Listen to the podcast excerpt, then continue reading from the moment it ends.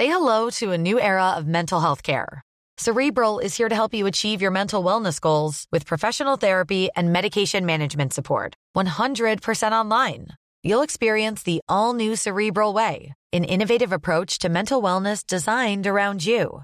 You'll get a personalized treatment plan from a therapist, prescriber, or both in a safe and judgment free space.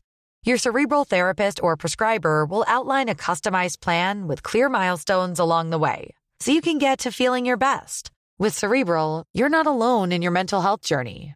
We're here to empower you to live a fulfilling life. So take that first step towards a brighter future and sign up today at cerebral.com slash podcast and use code ACasts to get 15% off your first month. Offer only valid on monthly plans. Other exclusions may apply. Offer ends July 31st, 2024. See site for details.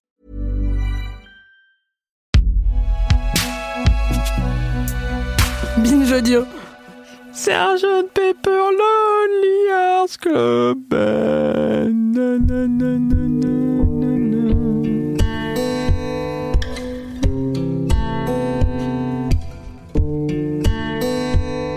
Salut, c'est Thomas Rozek. Être journaliste en 2019, c'est évidemment se poser la question désormais quasiment devenue un poncif de la vérité, de ce que le travail de l'information et des faits veut dire à l'heure où la manipulation de ces derniers, parfois opérée par des chefs d'État de très très grande puissance, n'a jamais semblé aussi présente, aussi communément admise comme faisant partie du jeu. Ceci étant dit, les mensonges, les rumeurs, les intox et les légendes urbaines n'ont pas été inventés dans les années 2010. Elles sont en réalité apparues en même temps que l'ensemble des médias de masse. La preuve, on fête cette année les 50 ans d'une des plus tenaces, des plus absurdes, des plus psychédéliques théories du complot de l'univers connu. Fin de l'année 1969, une poignée de fervents amateurs des Beatles sont persuadés que l'un des quatre garçons dans le vent est mort et qu'il a été remplacé par un sosie. Et ils ont des preuves, des tas de preuves. Alors même si les anniversaires c'est généralement pas trop notre truc, sortons de nos habitudes pour remonter le fil d'une rumeur devenue incontrôlable le temps de notre épisode du jour. Bienvenue dans Programme B.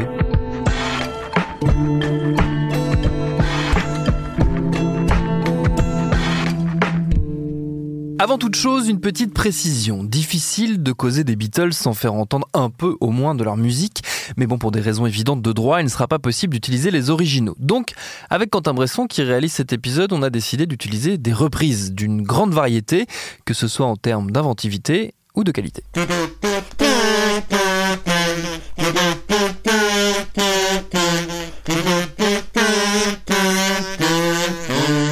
Sans réalité, non pas en 1969, mais deux ans plus tôt, au tout début de l'année 1967. En Angleterre, une sale rumeur commence à prendre de l'ampleur, du genre qu'on se repasse dans les pubs à voix basse. Tu sais pas la dernière Il paraît que McCartney est mort. McCartney, c'est évidemment Paul McCartney, l'un des quatre Beatles, et donc l'un des musiciens les plus connus au monde à l'époque. Le bruit qui court, c'est que Paul donc se serait disputé avec ses copains musiciens le 7 janvier lors d'une de ces sessions de studio houleuses dont les amateurs commencent alors à le comprendre. Le groupe fait de plus en plus souvent l'expérience. Ulcéré par l'engueulade, le bassiste chanteur serait grimpé dans sa voiture et aurait remonté à toute allure la M1, l'une des grosses autoroutes qui dessert Londres. Hélas, aveuglé par la colère, il aurait perdu le contrôle du véhicule, provoqué un accident et perdu au passage la vie.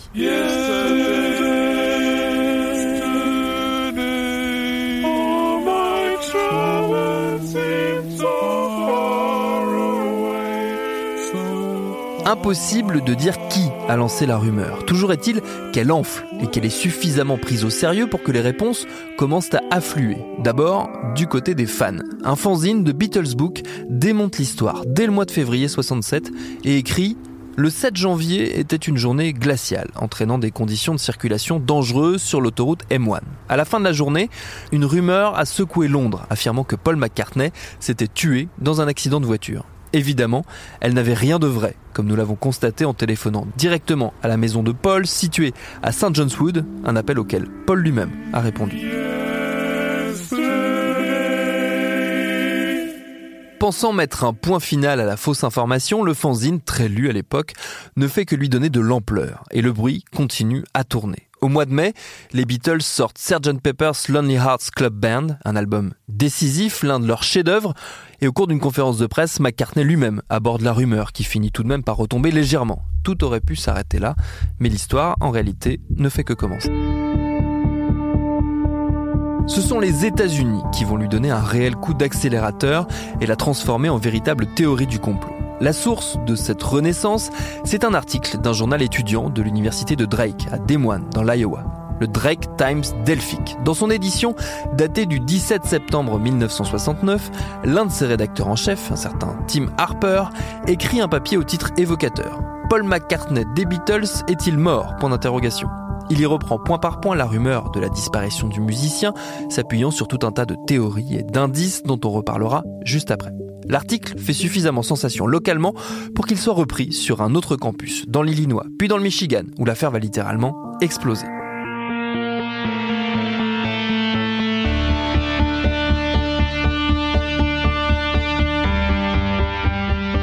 À l'époque, les radios locales, les radios étudiantes sont excessivement populaires et très suivies. Ainsi, lorsqu'un animateur d'une station de Détroit, WKNR-FM, s'empare de l'histoire et s'en fait l'écho, l'effet est dévastateur. Deux jours plus tard, un long papier dans le Michigan Times, un autre journal étudiant, reprend une nouvelle fois l'histoire en listant toutes les preuves qui permettent d'asseoir la nouvelle du funeste destin de Paul. On y trouve également un récit qui va devenir le credo officiel des tenants de la rumeur. La mort de McCartney aurait eu lieu non pas début 67, mais en novembre 66, dans un accident de voiture qui l'aurait laissé, détails sordides supplémentaires, décapité.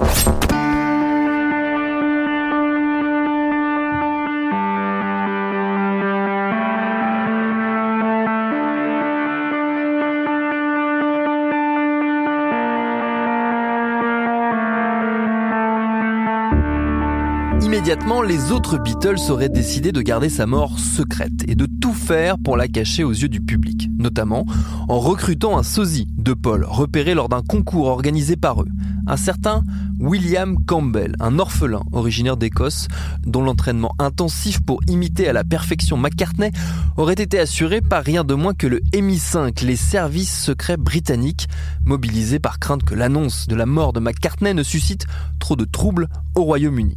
Évidemment, l'auteur de l'article, un étudiant nommé Fred Labour, a tout inventé. Mais son papier fait mouche malgré tout. De fac en fac, toutes les radios s'y mettent et débattent de la possibilité, de la matérialité du complot autour de la mort de Paul des heures durant. Désormais, tous les étudiants américains ne parlent que de ça et même la presse nationale du New York Times Washington Post s'en fait l'écho.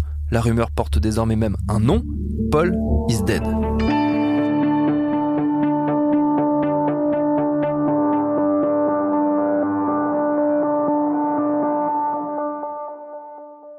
Les Beatles ont rapidement vent de la rumeur, notamment parce que des reporters américains envoyés par ces mêmes radios étudiantes commencent à arriver à Londres. Ringo Starr, le batteur du groupe, se retrouve même obligé de commenter l'histoire sur l'air de comment voulez-vous qu'on empêche les gens de croire à des trucs pareils.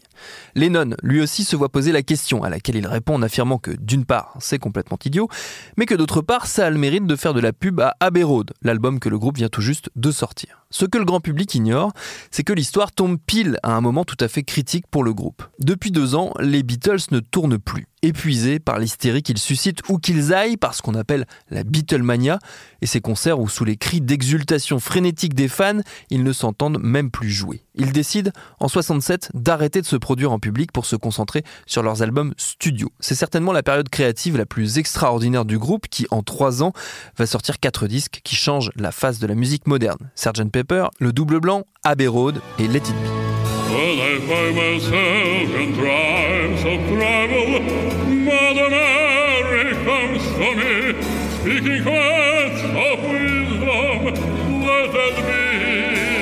C'est en parallèle le moment où le groupe va imploser. Le duo créatif Lennon-McCartney ne fonctionne plus, le premier voulant plus d'expérimentation, le second voulant privilégier l'orfèvrerie pop. À tout ça s'ajoutent les velléités de George Harrison, le guitariste du groupe, qui peine à faire accepter ses compositions et dont les deux premiers jalousent secrètement la richesse et la fraîcheur. Bref, la fin est proche, elle interviendra en avril 70 lorsque, dans un communiqué de presse accompagnant la sortie de son premier album solo, McCartney annonce qu'il quitte les Beatles, prenant de vitesse son meilleur ennemi, Lennon, qui avait en privé fait état aux membres du groupe de son désir d'arrêter les frais.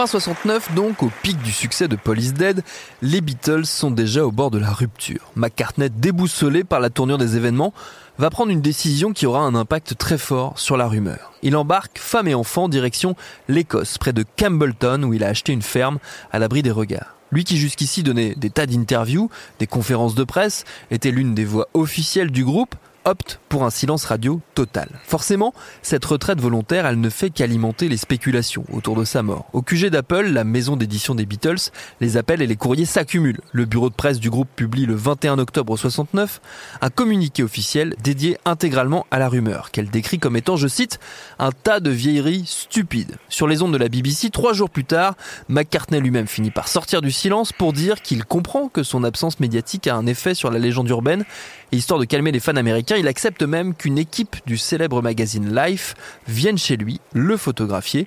Et l'image de Paul posant avec son épouse Linda et leurs enfants dans leur ferme est publiée en une le 7 novembre 69 avec ce titre en forme une nouvelle fois de tentative de point final. Paul est toujours parmi nous.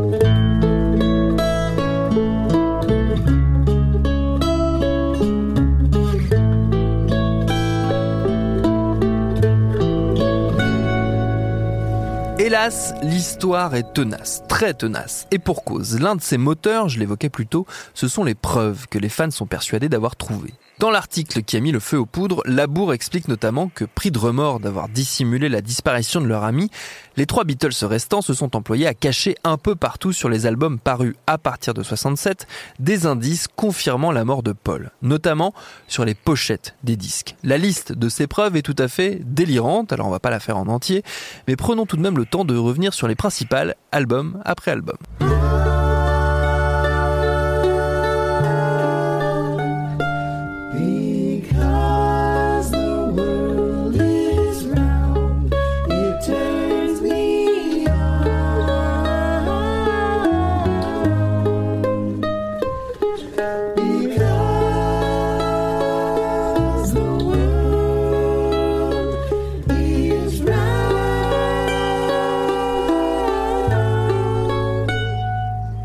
Premier dans l'ordre donc, Sgt Pepper. La pochette, vous l'avez sans doute déjà vue. On y trouve les quatre membres du groupe portant des costumes de fanfare colorés, entourés de personnages iconiques, de Charlotte Temple à Dylan en passant par Mohamed Ali ou Edgar Poe. Ultra détaillée et riche en symboles, elle va alimenter à plein la rumeur de la mort de Paul. Déjà, on notera qu'il est le seul à porter un instrument de couleur noire, là où les autres ont des instruments dorés. Sur l'arrangement floral installé devant le groupe, on trouve par ailleurs une guitare, une guitare de gaucher comme celle qu'utilise Paul, seul gaucher du groupe. Les fleurs qui composent cette guitare d'ailleurs formeraient également le nom de Paul suivi d'un point d'interrogation. Tout ça, selon les tenants de la rumeur, indique que l'image symbolise l'enterrement de McCartney. Une idée renforcée par le fait que sur l'image du groupe qui figure à l'arrière du disque, il est le seul à être présenté de dos.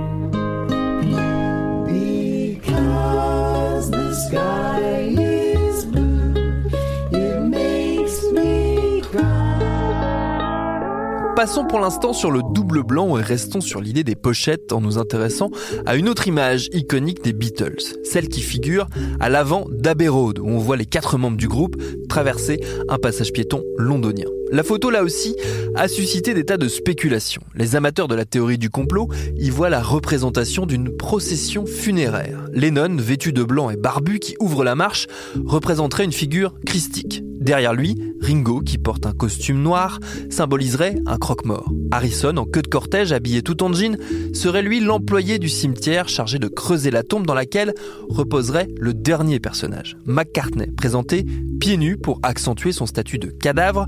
Le fait qu'il tienne une cigarette dans sa main droite alors qu'il est gaucher serait enfin une référence au fait qu'il s'agisse d'un imposteur. À l'arrière-plan aussi, des signes sont repérés, notamment la plaque d'immatriculation d'une voiture garée dans la rue, sur laquelle les fans le chiffre 28 et les lettres I et F, ce qui formerait la phrase 28 if, 28 ans si, sous-entendu s'il n'était pas mort, 28 ans étant l'âge qu'aurait eu McCartney au moment de la sortie du disque.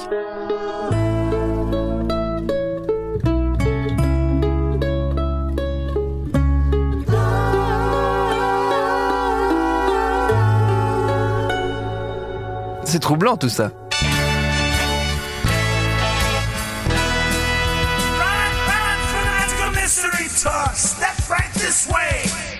Si on reste sur la thématique des images, une compilation parue aux États-Unis a aussi beaucoup fait jaser, celle du Magical Mystery Tour. Magical Mystery Tour, une bande son d'un téléfilm surréaliste mettant en scène le groupe.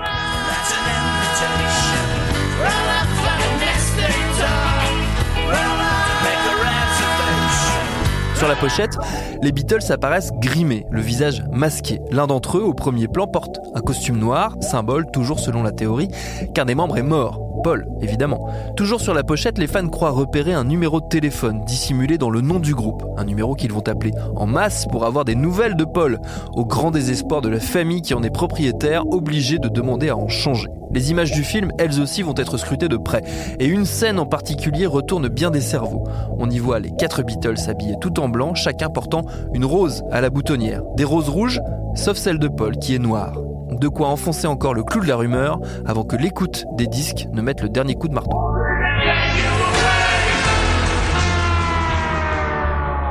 Car les Beatles ont développé une drôle de manie, celle de glisser ici et là dans leurs chansons des petits bouts de son montés à l'envers. Si on écoute le disque à rebours en faisant tourner la platine dans le mauvais sens, on peut les entendre ou tenter de les entendre. On appelle ça le backmasking. Les groupes des années 60 en étaient extrêmement friands et les Beatles tout particulièrement.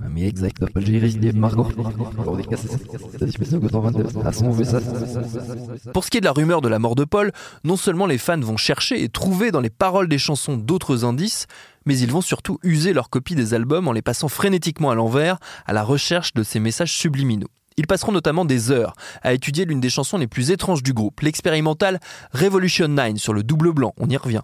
Comme la pochette monochrome offre peu d'accroche aux analyses visuelles, c'est la musique qui va concentrer toute l'attention. Sur Revolution 9, tout particulièrement, les fans seront persuadés d'entendre la phrase Turn me on, dead man, preuve ultime de la dissimulation de la disparition de Paul. Sur une note bien moins légère, notez que le gourou Charles Manson, orchestrateur de l'assassinat brutal de quatre personnes, dont l'actrice Sharon Tate en 1969, était lui aussi persuadé d'entendre dans le double blanc et tout particulièrement dans Revolution 9 des messages subliminaux annonciateurs d'une guerre des races apocalyptique.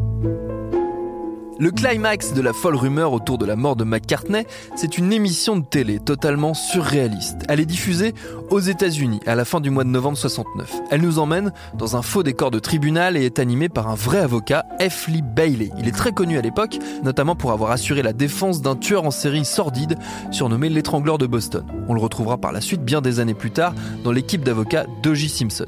Pour l'heure, il se prête au jeu de la rumeur et convoque dans cette émission toute une série de témoins qui sont en fait les principaux propagateurs de l'intox aux États-Unis. Parmi eux, Fred Labour, qui alerte la production sur le fait que tout ça n'est qu'un canular, que lui-même ne croit pas du tout à la mort de McCartney et qu'il a écrit son fameux article uniquement pour le plaisir de la blague. Rien n'y fait, le succès de la rumeur est tel que l'émission doit absolument avoir lieu. Il jouera donc la comédie, détaillant tous les indices que j'évoquais à l'instant et bien d'autres, ce qui fait qu'aujourd'hui encore, en 2019, il reçoit des sollicitations de défenseurs de la théorie qu'il a malgré lui contribué à faire émerger. On October 14, 1969, an article in the Michigan Daily, a newspaper published by the university, which begins as follows.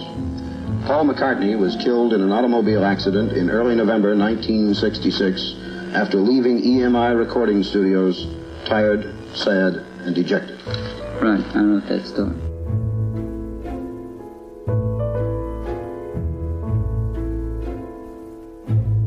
Si l'histoire s'est nettement étiolée dès le début de l'année 70 avec le retour de McCartney à Londres, puis la sortie de son album solo et donc la dissolution des Beatles, elle a suscité tellement d'engouement qu'elle est devenue un véritable objet d'étude sociologique. Car son succès en dit long sur l'état dans lequel se trouvaient les États-Unis à la toute fin des années 60. Six ans avant l'explosion de la rumeur, l'Amérique a vécu l'un de ses traumatismes les plus lourds, l'assassinat de JFK, John Fitzgerald Kennedy, son président, un meurtre dont la simili-résolution, avec l'arrestation et la mort de Lee Harvey Oswald, n'a fait qu'alimenter le caractère trouble, et on ne compte plus les théories qui, aujourd'hui encore, alimentent bon nombre de fantasmes. La mort dans la foulée de Robert Kennedy, puis l'embourbement du pays dans la guerre du Vietnam, donne à toute une génération, celle qui justement écoute les Beatles avec assiduité, la sensation d'être perdu dans un monde hostile où on leur cache bien trop de choses. D'où ce rapport quasi obsessionnel à tout ce qui s'apparente à la contre-culture, au sein de laquelle la musique pop est un point de ralliement essentiel qu'on prend plaisir à décortiquer, à analyser les messages et les sous-entendus.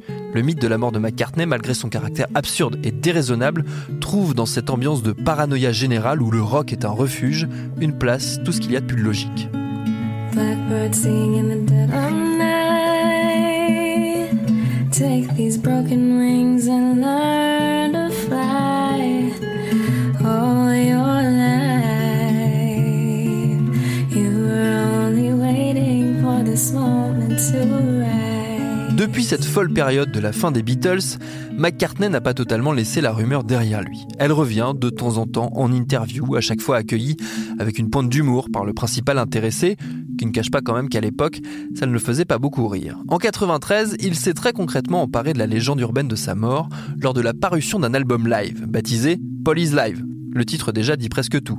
Mais la pochette pousse la référence un cran plus loin. On y voit McCartney à nouveau traversant le fameux passage piéton d'Abbey Road. Cette fois, il est tout seul ou presque puisqu'il promène son chien en tenant la laisse dans la main gauche, la bonne main cette fois-ci. Il n'est plus pieds nus et surtout, dans la rue, on retrouve la même voiture que dans la pochette originelle. Et sur sa plaque d'immatriculation, on lit 51 IS, 51 Is. Il a 51 ans. C'est justement l'âge de McCartney à la sortie du disque.